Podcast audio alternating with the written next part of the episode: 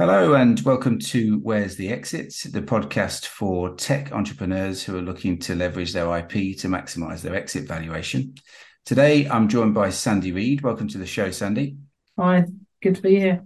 Great. And uh, for listeners who don't know who you are um, already, uh, can you just give us a little bit about what you're doing and just say a little bit well, what you do and, and who you are, where you're coming from, that type of thing? Okay, so I'm a deputy fund principal at Mercia Asset Management. Mm-hmm. Uh, Mercia is a listed business with about a billion of assets under management, and the vast majority of those are in the venture space. So we are active um, venture capitalist investors. We focus towards the earlier stage of investing from seed through to about Series B, and we can take a, a company that's on the right growth journey from first investment through to 10 million if that's appropriate. So we have a variety of funds that we use, but we're spread all over the country. We are national investors. We have offices spread all around the regions, and I look after the Midlands. So I'm based out of both our Nottingham and our Henley-in-Arden headquarters. Right. Okay. And see, I mean, I've got experience. It's my experience of VC funds and investment is kind of peripheral, I guess, in that my clients tend to be very, very interested um, in it, but it's not something I've experienced directly. But from seed all the way to Series B, is that a broad range, like a very broad range for a fund? Are they usually sort of more focused than that, or is it typical? No, I think it's because we've got quite a lot of assets under management across different classes. So yeah. we manage some regional funds. So in the Midlands, for example, we've got the Midlands Engine Investment Fund, and we have a. Northern Powerhouse Investment Fund on the equity side. But we also have EIS funds and VCT funds. And in a slightly different twist to many VC houses, we actually have our own balance sheet that we can use to invest. Okay. Um, we tend not to get into all the intricacies of how the funds interact because clients really don't and don't care and aren't interested. Yeah. They just want to know that they're going to get investment. So yeah. so we we range it over that. We tend to go in quite early and then we can sit with the business for a number of years. So we're reasonably patient. We don't have, you know, a fast flip in mind when we get in, particularly yeah. into IP rich businesses where we know that hold periods are going to be years. Yeah, and and the Midlands engine, I, I know we were sort of chatting just before the show, and you know, we said obviously that's a regional uh, thing, but you're are you running that at the moment? The sort of so, within Mercia, or and and the other question I had was how do people sort of come about? How how do people come to you? How do people access sort of Mercia and also the Midlands engine? So, so there's, there has always been a bit of confusion about the Midlands engine. so, the Midland en- Midlands Engine Investment Fund is a fund of funds that's um, managed by the British Business Bank. And what they did was procure a number of fund managers to deliver different pots of capital from within that. So Mercia deliver the early stage equity okay. fund across the whole of the Midlands Engine region but there are other equity providers and debt providers within that fund. In terms of how do entrepreneurs get to us? Uh, I think the answer is pretty much any way that they can. but uh, so we pride ourselves actually at Mercia trying really hard to have an open door policy. So we do a yeah. variety of things. You can put pitch decks in through the website, and we guarantee that these will always go to an investor for review. Okay. And we work very hard to make sure that we give prompt replies to those that come in, whether that's very quick no, which is often the case given the volume of things that we see, yeah. or whether that's we want some more information. We, we do try to get in touch very quickly. I know a lot of people in the early stage market say oh, it's very hard if you don't have connections to investors.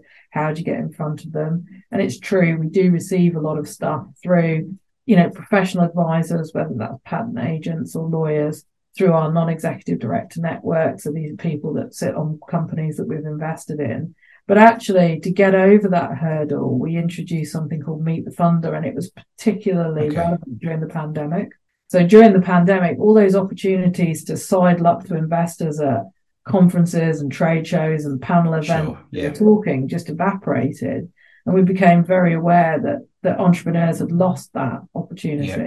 So every Friday we run something called Meet the Funder, which is a three hour slot from nine till noon. And you can book a slot in there and you will get somebody from the investment team. You know, right. whether that's me or one of my colleagues, you know, we take yeah. it in turns, we take it on rotation, but it's your opportunity to have a 15 minute chat with yeah. somebody who can give you some proper feedback and if it's relevant, pass your pitch deck to the right investor at Mercia to take a look at. Yeah. So, you know, that kind of gets around the how do you get to, so, you know, if you don't have a network, how do you actually get to speak to somebody and have the conversation? Yeah. So if you if your listeners look on our website, they'll find all the le- links to meet the funder. They can click through and book a slot. And I think, you know, you could get anybody from our CEO through to somebody like me, to one right. of the associates, somebody in equity, somebody in debt. Just depends yeah. who's picked up the baton for that particular week. So you can end up having some very interesting conversations. Yeah, I mean, I've certainly found Mercia to be very open. I've I'm one of those, you know, patent uh, attorneys that's passed some some things your way, usually through a good friend of mine, Lisa Ward, who actually put us in contact.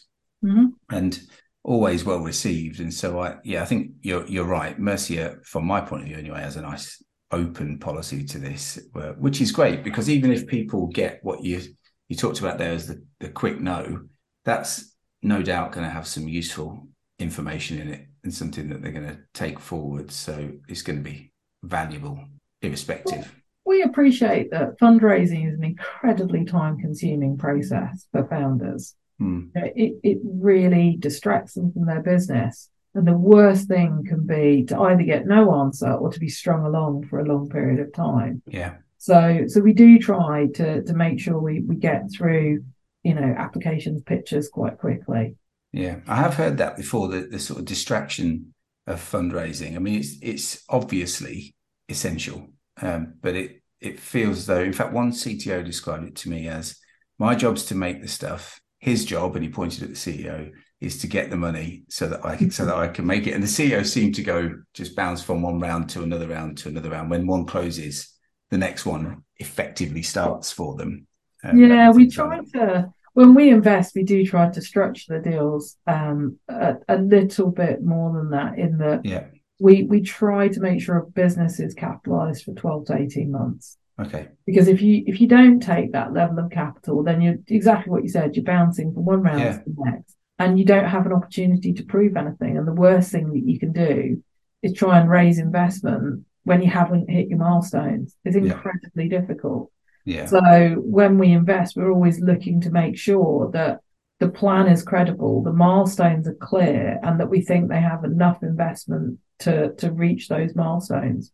Because without doing and and some time beyond to do the fundraising, because yeah. you've got to hit your milestone and then you've got to go out and fundraise for maybe three to six months. So you, yeah. you've got to have enough time to do both. Yeah, yeah. Right. Should, should we get into the meat of it, uh, which mm. for me is uh, is IP. Uh, for you, that's probably just a, a, small section of, of what you look at, but it's um, of interest to the listeners here about essentially. I mean, I want to put the general question first, which is you know pretty broad in, in nature, but it, it's really what are you looking for in terms of IP? And there's a whole series of avenues we can go down on this, and I'm sure we'll explore some of them. But what are you looking for in terms of IP from an investment, from a business that you're going to invest some money in? So, so you did touch on something earlier, actually, which is it is just part of what we're looking for. Yeah. So it's not the be all and the end all. No. And depending on the business and the sector, it can have um, different levels of importance. Okay. So I give the example is software businesses. Mm-hmm. Software businesses often don't have, you know, tangible IP in them. They won't have filed patents. Yeah. Um, is that a problem for investors? No, because we understand that.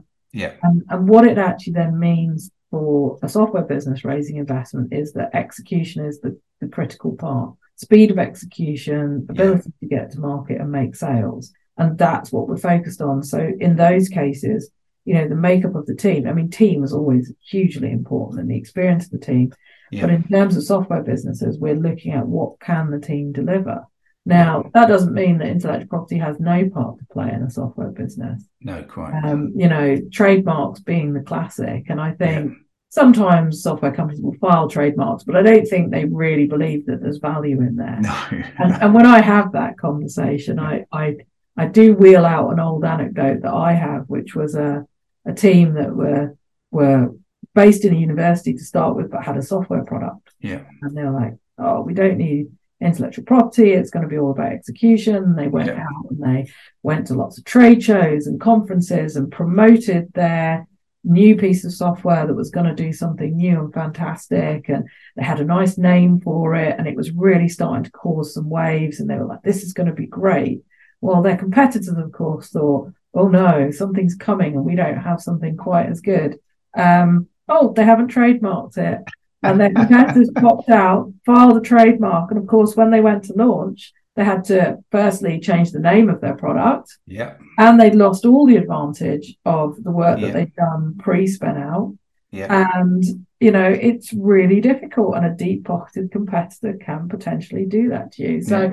I, I always keep that in mind when it, you know, people say, oh, no, we haven't bothered doing the trademarks. I'm like, yeah, but if you've really got something, yeah. Your competitors are going to notice and they might just do the dirty on you. Exactly. And then talking about distractions of fundraising, that is another distraction that they just you just don't need. You've got you're ready to launch, you're ready to go, and all of a sudden you realize you can't use the name. It sounds like nothing just changed the name, but actually it can be quite complicated yeah, and an emotional process as well. Actually, yeah. people are tied to names. Um, we spoke to. Oh, sorry, go ahead. So I was just going to say that we had uh, Matt Salmon, a trademark attorney, on a couple of episodes back, and he said was saying exactly the same thing. It, trademarks are about more than just your ability. It's about, it's about not just about protecting your name, but it's about your ability to trade. Um, and this is an example of that. Exactly, somebody else registered the trademark, so they couldn't trade under that name anymore, and that's a big pain in the ass. And not only did they register the trademark, they put a product out underneath it that was right. inferior. Okay. The complete confusion in the marketplace. I will hasten to add that this wasn't a Mercia investment. This was something I came across prior to my career at Mercia. But nonetheless, I mean, it still stands. You know, it's it's definitely something to bear in mind, even in a business where you don't think intellectual property is going to be the thing that's going yeah. to be most valued at your exit. Yeah, it's interesting. I mean, it's a it's a good it's good to hear you say that you understand that patents are. I mean, I, i'm nervous about saying they're not relevant to software because patent attorneys all around the world will tell me that you know you can do it. Yeah, but essentially, if it's pure software, then they're they're not relevant. Okay, or they're a lot less relevant at the very mm-hmm. least. And it's but I still get calls from um, tech entrepreneurs with a startup. Maybe they're sort of um, going through investment or they're a bit more mature than just a startup and they say that investors are still asking them for patents and they don't want to know about anything else. And so often the entrepreneur then says to me i just want a patent. Can you just file me a patent so that i can show something to an investor? I mean clearly that's not your view which i'm very very happy about but is that something you see as prevalent? Is that prevalent in the sector? Do you, do you still hear about that or is it old fashioned now it's not something that I've come across particularly. It doesn't surprise me because I mean, there's all sorts mm. of quirks and corners of venture capital that you know things can turn up. I think if there is a hardware product tied to a yeah. piece of software and that's critical to the business model, I think it's acceptable to be inquiring as to what intellectual property is there. But if you're talking about a straight SaaS software play, yeah. then it's just get on out there and execute and get to market. That that's yeah. the thing that's going to make that business successful. And while we're on software, which is sort of so we've just established patents less relevant, but there's still other intangible assets out there, um, unregistered rights uh, being one, as well as sort of you know things like know-how, there's trade secrets. Um, how much do investors place any stock in that in the software sector or is it sort of, as you said about other things, is it sector dependent? Is it different across different industries? It is. It's different. It, everything Every deal is, has its own quirks and its yeah, own yeah. its own points. It's it's something that we're less concerned about in a okay. straight software play right. because what's the valuation metric in a SaaS business? It's recurring revenue. Your annual right. recurring revenue is the metric by which you will live and die for the duration of the business. It will be what you're valued on at exit. It's what we'll value you on as we make an investment. Yeah. And so, you know, does does having a lot of intangible IP sitting there? I mean, yeah, you don't want your source code stuck out everywhere, do you? yeah, quite. Properly, yeah, but, yeah. um, you know, as long as you've been relatively sensible in how you've looked after that, that should be fine. So is it a bit of a is it a bit of a tick box then just covering the basics and then we're we're, we're okay. I mean, I, I, I want to extend that question actually into into patents as well, and and sort of get your um, feeling on how knowledgeable investors are about IP and whether they should be more knowledgeable or whether they um, or whether it just doesn't matter. You know, it's just not that, and it's just not the most important thing. Um, I'm not I'm not sure what what your thoughts are on that. So so in other sectors, so software, put that to one side, but in yeah. a lot of other things that um, VCs do, particularly in the B2B space, if you're looking at life sciences, deep tech, yeah. you know, all of these more traditional space, traditional for venture capital, but yeah, yeah those, those, high growth areas that we work in mm-hmm. um, that have got those really big potential at the end. Intellectual property then becomes very important. Okay.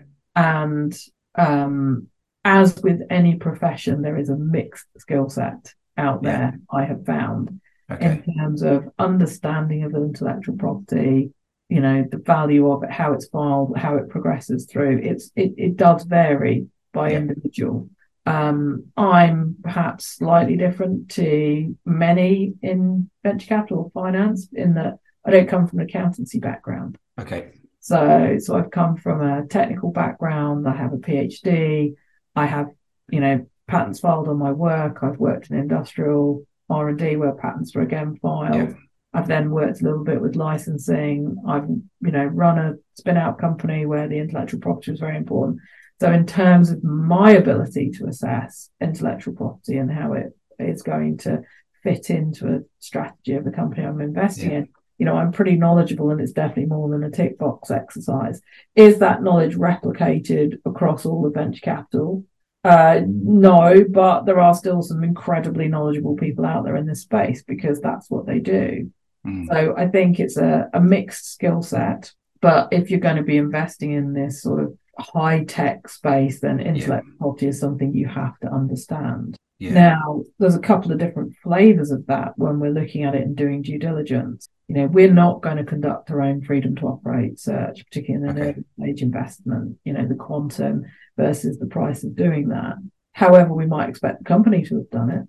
Yeah. Or we might expect that to be done before another round. We will look at the key claims and make sure that they, um, you know, apply to the technology that we're investing in. And that makes sense. We'll look at the age of the patents and search reports, yeah. how that fits together.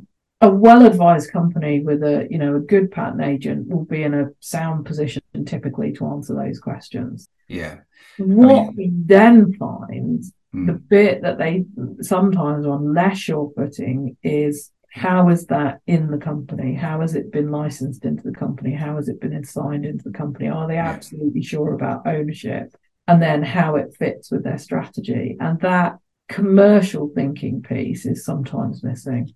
So the classic thing you'll see in an early stage business is a, a very technically competent founding team that love their technical space inside out and you know yeah. are, you know love love that they've got something new you know they're inspired by it want to get it to market and will have a really strong grasp of what's in the patent and yeah. you know does it cover the technology and they can answer questions very well on that what we find is that the teams are usually um, less well balanced than we'd hope and they've got you know very strong technical skills but maybe less commercial skills in there yeah. and that's where in due diligence you can start finding some holes sometimes about you know if it's been a spin out from a corporate spin out or a university are the licensing terms appropriate? Are they aligned to what a yeah. venture capitalist would want to see? Are there assignment terms in there? You know, to be sure that the intellectual property is going to be owned by the entity, because otherwise, how can you exit if it's not owned by the the entity that you've invested in, the company you've invested in? How can you sell that company if they're licensing in all their intellectual property? Yeah. So these are the, the areas that we can spend quite a lot of time on. You know, has it been licensed? what are the commercial terms for that? But is assignment possible under the terms that they've got? Can it be enacted at the point of investment? Because we want to see it in the business, because that's the value, the protection in the business. Yeah, I, th- I think we've sort of we've we've come away from software now, which is good. That's what it, mm-hmm. what I, and we're going more into the sort of the meat of a like you say a more I think you use the word traditional, but we, we sort of like a, you know a deep tech biotech sort of uh, you know harder IP, yeah. if you like. Um, and we've got in in that type of business, and we've sort of covered a few of the points now. But I wonder if we can sort of think about um, the types of things you like to see in quite a structured way in terms of um, the patents that it has. We're looking at sort of so we've got the I, I sort of split it into into three areas. One is protection, and that is kind of do you protect what you think you protect. Hmm. uh, the next one is risk, which you know you would probably put sort of ownership under that as well as kind of um, FTO, um, that type of thing. And then there's the commercial aspects as well. And what can happen with due diligence is that due diligence can be it's only picked up from an IP perspective when you guys start to ask questions, which is often too late. And and it would be nice if we could sort of go through the types of things to make sure if you're, if we took an example of a university spin out, what should you make sure at sort of the very earliest stage that you've got right? And you've mentioned something already with the you know the licensing of the IP yeah. from the university, that type of thing. So, so I think, yeah, yeah the, the three boxes that you talk about are, are pretty much the ones that I would run through as well. Yeah. So do the patents, do the key claims, top claims in the patents cover the product that that is going to be commercialized. Yeah. And that sounds really simple, but what you'll usually yeah. find is that time has passed. Mm-hmm. Patents were filed right at yeah. the very beginning, probably yeah. too early as a general rule. That happened yeah. using the example specifically in universities. Yeah. Um, there's sometimes the wrong targets to drive the wrong behaviour inside universities. Yeah. And so patents will be filed too early. Yeah. And then as the research work has developed, the, the the product that's going to be sold might have moved away from from the core claims that were put in in the first instance. So yeah. it's not a, a simple question to go, oh, of course they got patents and there we go. Do they actually cover what, what you're going to sell now? Yeah. And that's not just true at that spin out phase and first investment. That is true as the company progresses. Yeah.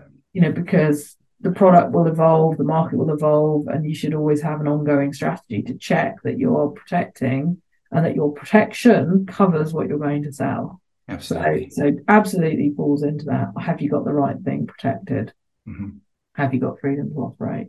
The commercials is quite interesting, and university spinouts come with even a slightly different flavour again compared to some other deals. In that, when a, a company spins out of the university, they will typically take an equity stake in that business and quite a large equity stake. Yeah, you know, along with the academics as well. But the argument is the university has provided all these resources, and therefore, you know, has a has a an equity stake in the business. So something that can be quite difficult for investors and certainly difficult for universities to understand is that if you've got a large equity stake in a business and you've licensed the intellectual property in there, yeah, and an investor comes along to put money in to grow the capital of the business, so to make the business more valuable, we are not aligned with a shareholder who's trying to take royalties out of the business at the same yeah. time.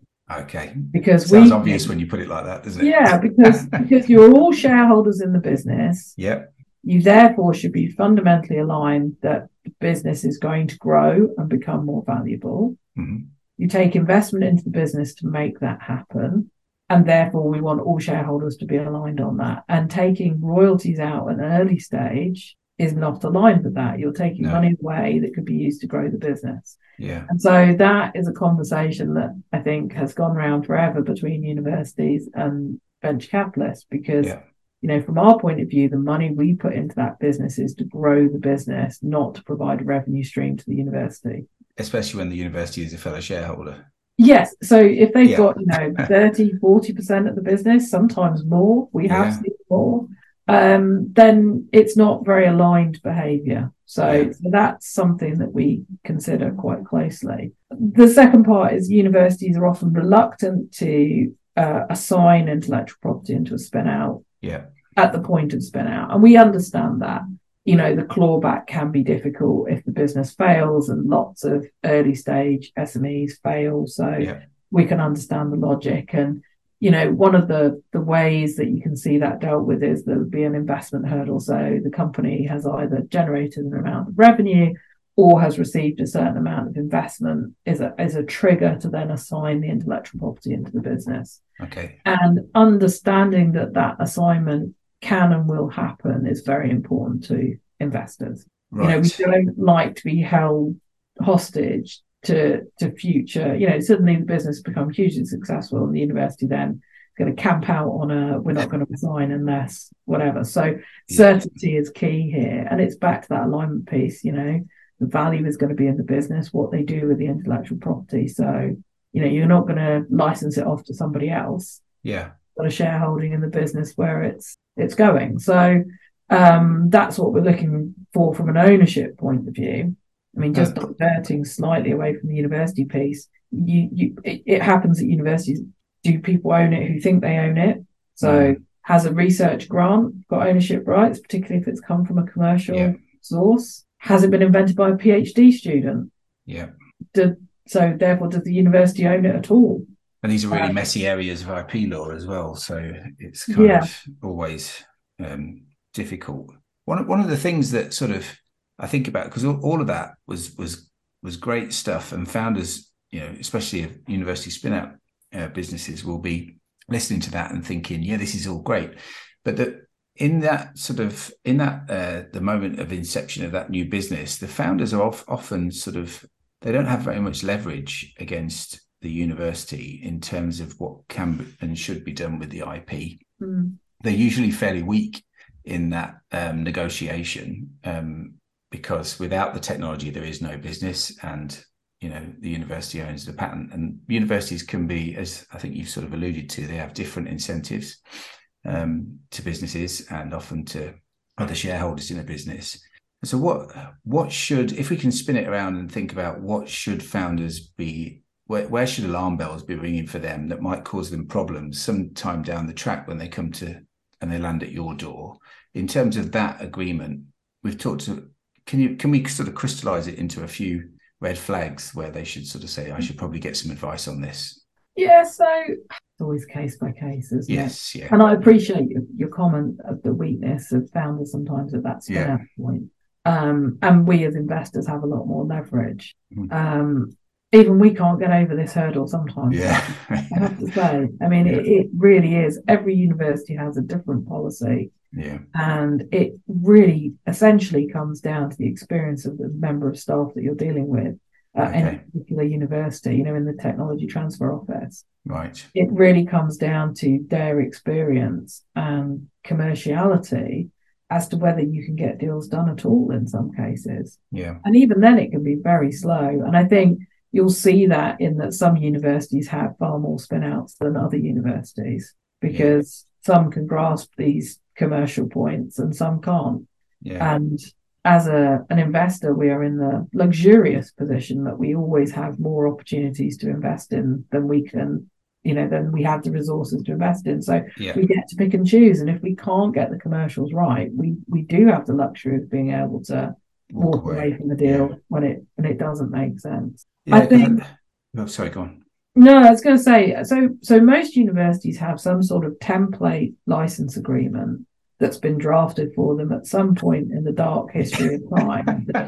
no, nobody dare deviate from. Yeah, yeah, it sits on a SharePoint folder, which yeah, literally can't deviate from this because no.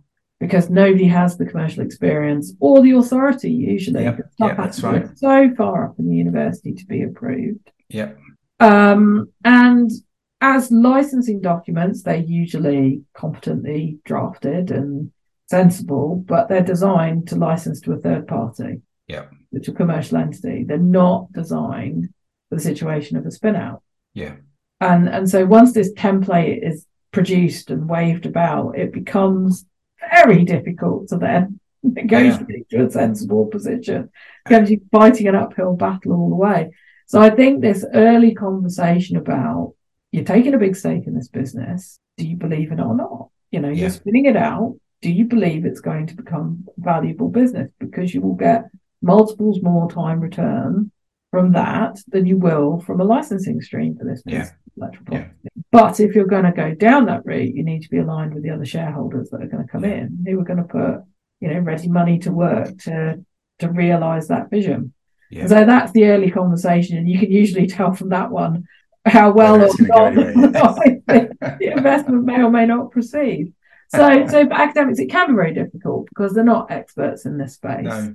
no. They don't have the resources, the financial resources to get advice. Mm-hmm. And so it goes back to being able to have that seniority of conversation internally at the university that really yeah. understands these points and what's what you're trying to do. Yeah, I guess, I guess on the advice point, they wouldn't want to pay out for you know full advice in, in this area, but there might be some way they can sort of snatch some guidance from different places to try and avoid sort of falling into common pitfalls. I certainly talked to quite a few founders um, of university spinouts, and and they're in a position where they've just not had the university is basically dictating them, to them what they've got to do, and they've not had anybody. It's not like they've got lots of power to change that, but at least understanding what it is that they're getting into um, is a useful uh, bit of information. Whether yeah, I think talking to peers, talking to peers yeah. very helpful. Yeah. Beyond, you know, obviously professional advice if you've got access to it, but mm-hmm. talking to peers who've done spin outs and talking about the process can be very helpful. Yeah. Um, and then investors that are coming in to look will be looking to build a relationship with the founders in the first instance. Mm-hmm. But that goes into a whole nother area of us, which is like, what's the right management team to run a business? Yeah.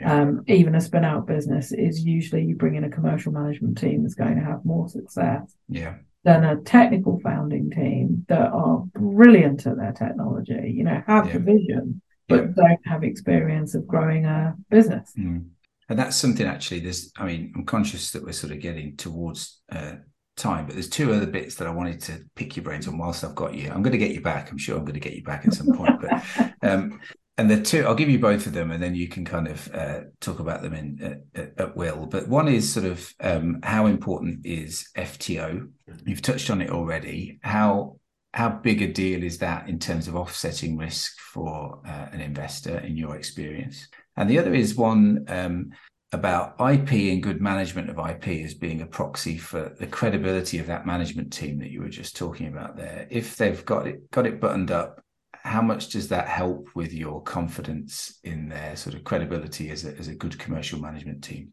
So, so I'll take the second point first because okay. I think you remember the question, and we'll go back to the other one. I'll remind you. Yeah. So, yeah. yes, it is an important part of their credibility. So.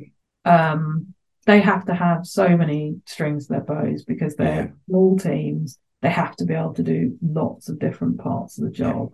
Yeah. And, you know, first and foremost, we looked at that commercial piece. And then have you got the technical piece? What we usually find is the technical piece is in the management team.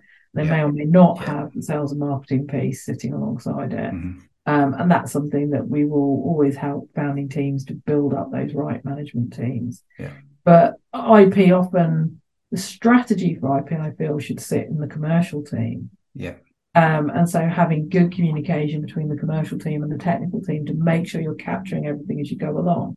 I mean, we talked about this earlier, didn't we? Where mm. you know the product has evolved and moved away from the yeah. original patent, yeah. and making sure that you've got that filing strategy, you know, and that that that it fits with the commercial strategy. They're not two separate things intellectual property has to be an integral part of the commercial strategy because Absolutely. ultimately in one of these types of businesses that we're now talking about mm-hmm. is it going to be valued at exit based on revenues or the intellectual property that it's got yeah now in an ideal world it would be a bit of both mm-hmm.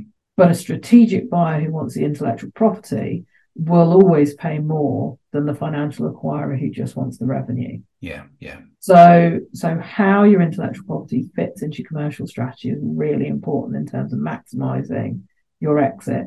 Now, that strategy will depend from business to business, sector to sector, depending on who the acquirers are likely to be, sure. how that sector normally behaves. But is incredibly important that there's a mm. good discipline around that. Yeah. And how that fits together.